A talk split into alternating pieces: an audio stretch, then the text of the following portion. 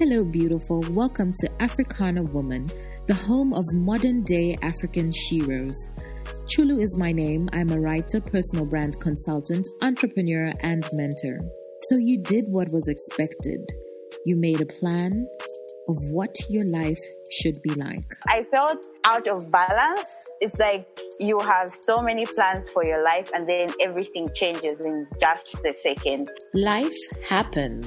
When he pushed me down a flight of stairs, then I was like, oh, you're going back to Zambia in a body bag. This ain't it. So I knew that if I leave him before I'm ready, I'm just going to go back. Like I needed to hate him so that I can leave and never come back. Mistakes were made. The problem about fornication as a sin is that the results of it can be physical. When you fall pregnant and you fall pregnant out of wedlock, it becomes a public thing. It becomes something visible for everybody to see. Everybody knows what you did.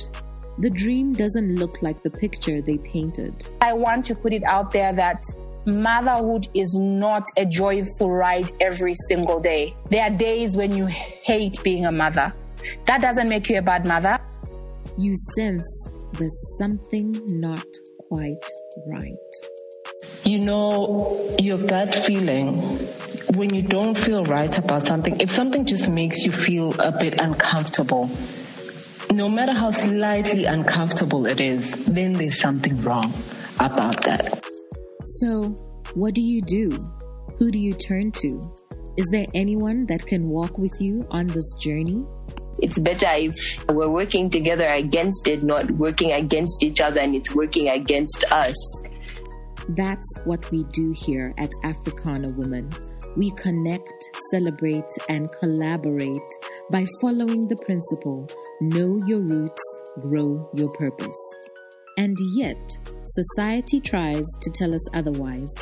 This is a very common African theme that our parents don't rate anything creative as something that could sustain you. My parents considered my very undeniable talent for writing and being creative as a, as a great hobby, but I needed to get a real job that will put food on your table.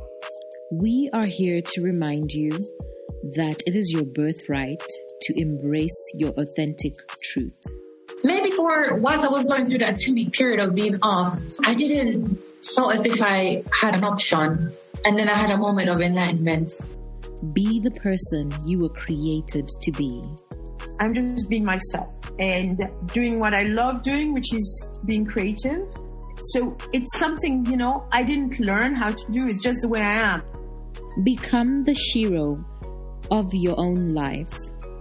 Welcome home, Africana woman.